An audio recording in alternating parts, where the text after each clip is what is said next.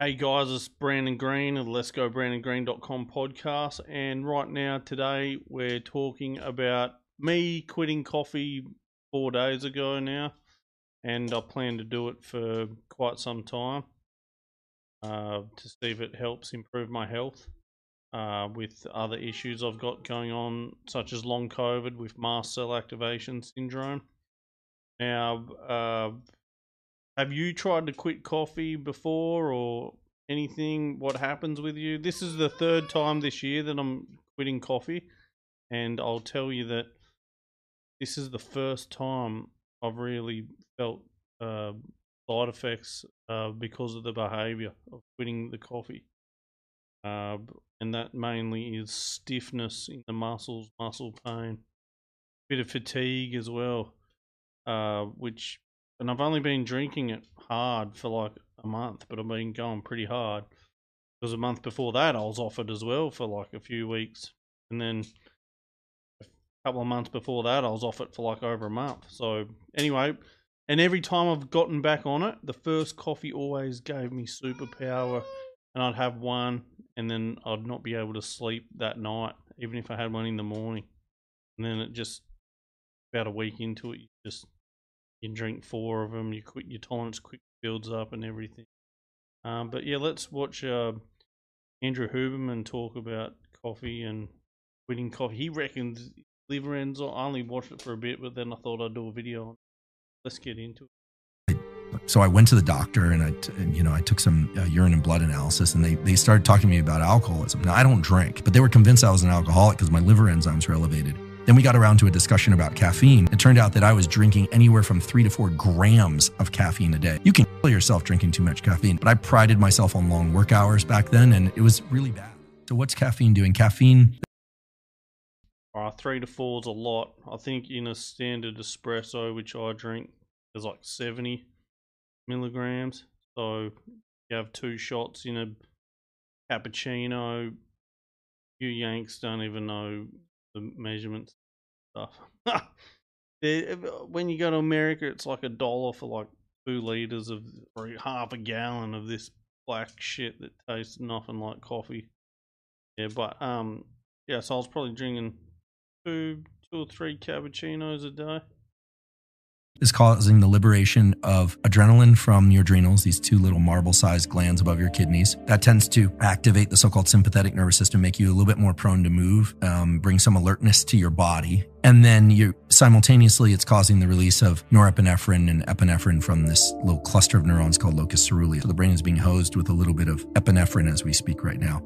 In addition, it's triggering a dopamine increase, but not by triggering the release of dopamine directly. Caffeine increases the sensitivity of dopamine receptors. So whatever dopamine is floating around in your system and my system, the caffeine is amplifying that effect, not necessarily in, by making it a longer effect, by making the intensity a little bit higher. The other thing that um, caffeine does, and this is perhaps the most important one, is that it effectively prevents the action of a molecule called adenosine. Adenosine is a molecule that builds up the longer that you are awake. And then when you sleep, adenosine gets pushed back down to a minimal level. Adenosine essentially is a readout of fatigue overall. So if we were to stay up for two days, adenosine levels would be very high. So in terms of a practical tool, I do try and restrict my caffeine intake, or at least most of it, to the early part of the day. I'll stop drinking caffeine sometime, usually around three or four p.m. I don't drink any high amount of caffeine after four p.m. and generally not coffee. But when you wake up in the morning, depending on how well and how long you slept, your levels of adenosine might be zeroed out and you feel really alert, or you might have a, a small amount of adenosine hanging around. If you drink caffeine right away, what happens is caffeine essentially binds to the receptor that that adenosine would normally it's occupy. It's an antagonist. It, it's, it's a functionally, it's an antagonist, but it's what we call a competitive. So is this lad right? I've never heard of anyone waiting an hour to have their cup of coffee. Everyone just get on, gets the coffee machine out as soon as they get up. Interesting. Don't know if anyone's actually tried it. Let us know. Agonist, because it binds, it binds, so it's an agonist, but it it outcompetes the adenosine, so the adenosine can't dock at those receptors. So that's great because you start to wake up. But then around two or three p.m., as that caffeine wears off, the adenosine that's still around binds to those receptors and you get the afternoon crash. So one way that you can avoid the the afternoon crash, or at least uh, is by taking a fucking another one, having another one. But I tell you what, I'm one of those people. If you have one after two, three in the arvo, you are cooked until midnight that night. You can't sleep at all. You're just in bed, just wired as in. I'm one of them. I've got to have my last one at twelve, one p m Offset uh, quite a bit of it is to wait ninety to one hundred twenty minutes after you wake up to ingest any caffeine. It is important to hydrate early in the day too. Uh, caffeine is very dehydrating. It causes a, the, for various reasons that relate to the its effects on the kidneys, you start to excrete sodium and potassium and the electrolytes. And those, uh, the action potential, the firing of neurons that we were talking about earlier, is mediated by the entry of sodium into the nerve cells and to some extent the the exit of potassium. It's a, it's a coordinated dance there. You need electrolytes for your nerve cells to fire. So when you're dehydrated, you can't think as well. You can't function as well at the neuromuscular junction. So the first thing I do when I wake up is drink water. I mean, you should hydrate first thing in the morning. Obviously, you should use the bathroom too if you need to do that. But then... Guys all over the shop, I reckon. Push out that caffeine intake a little bit. And it, yeah, it's... He's like making it just, you just get up, have a coffee, have another one. Nose.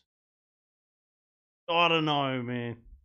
It's a little uncomfortable at first, but, and some people don't experience an afternoon crash, or people that are going back for more caffeine in the afternoon, they often find that they can drop or halve the amount of caffeine that they're drinking in the afternoon, which then has a nice cascade on the sleep system and the ability to fall asleep.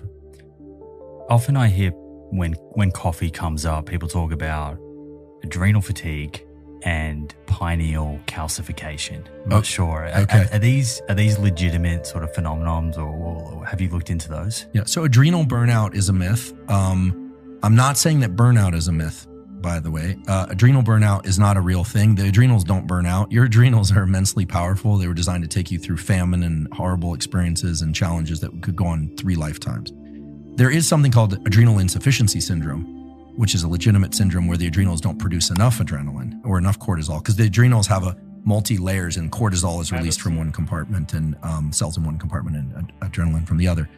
It, you can create a system of, you know, wired and tired in your brain and body that comes from excessive caffeine intake. Um, you know, I think it makes sense to not overindulge in caffeine.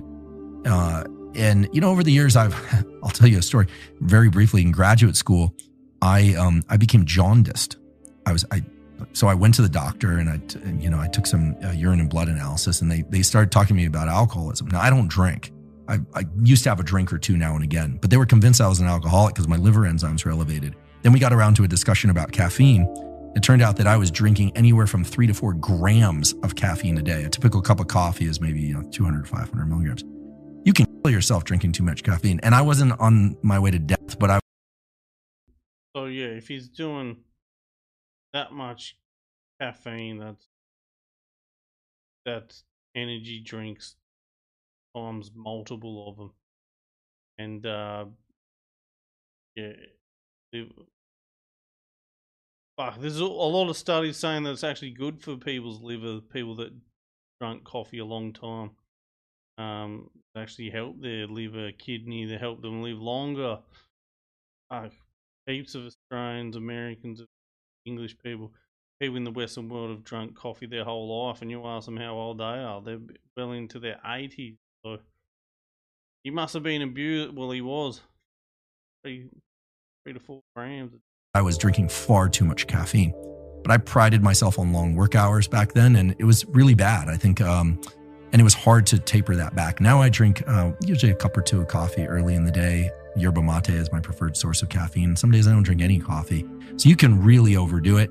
I don't think you're going to burn out your adrenals. I think you're going to burn. I think you're going to be stressed too often. You're just burning up energy.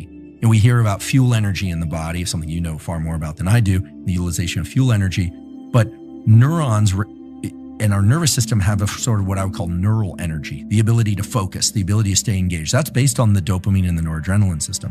And if you are chronically in a state of go, go, go, and I should mention that dopamine and adrenaline, when they are enriched in our body and they're released in our brain, we tend to focus on that exteroception, things outside the boundaries of our skin. It's all about what we don't have going on now or that we don't already possess that we need and want. So they're motivating us. They are motivating us, but that being in pursuit is fatiguing over time. Whereas there are other neuromodulators and neurotransmitters like serotonin, oxytocin, um, things related to the um, anandamide system that are more about feeling content with what we already have or what's in the confines of our skin. The beautiful place we happen to live in, the people that we happen to have, social connection, they tend to be very soothing. And, you know, for better or for worse, a, a lot of our success in life professionally and our ability to obtain those relationships and those things come from being in pursuit. But you have to think of this as a seesaw that you need to be able to go back, run back and forth on. You, you know, you can't just be in full pursuit of things all the time. You have to learn how to turn that off. And so I guess the point is that with excessive intake of caffeine or stimulants of any kind, nicotine, caffeine, you're going to run into a problem where you'll feel lousy without it. You'll start to feel a little bit more depressed. And, and um, for people who have a underlying issues with O C D or who have underlying anxiety, Um, for people that tend to ruminate, for people that tend to have insomnia, you know, it makes sense. You're just ingesting far too much, many stimulants. Yeah, it's not going to be for everyone, at least not at a certain dose. Right. You got to, you have to find the sweet spot. And I always say that when you, when you haven't slept well, is when you should drink less caffeine. You know, when you've slept really well, you can get away with drinking more caffeine because you're more regulated. The autonomic nervous system is also like a seesaw. You have this, what we call sympathetic or alertness system, and then you have a parasympathetic nervous system. And they're controlled by different neurons and, and molecules. This guy is Captain Obvious, eh? Just goes to show you can talk about anything if you just keep... Fuck.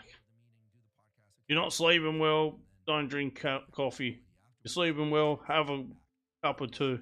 Hinge on that seesaw becomes very loose. So it's sort of like, boom, you're just locked in. I got to go, go, go, go, go, go. And then you're exhausted. Boom. And so when you haven't slept well, you can probably get away with drinking a little bit of caffeine, but your whole system is dysregulated. When you've slept really well, you can probably drink more caffeine. Probably, mate. Fuck me. I want simple unit, man. Things that don't need to be said. Yeah, so... Drinking coffee, when you get off it, how does it go? Let us know. I don't get the headaches or anything like other people say they do. Actually, I last two times, and I've drunk it ever since I was ten years old. I was drinking it for twenty-five years, got off it cold turkey, and nothing really happened.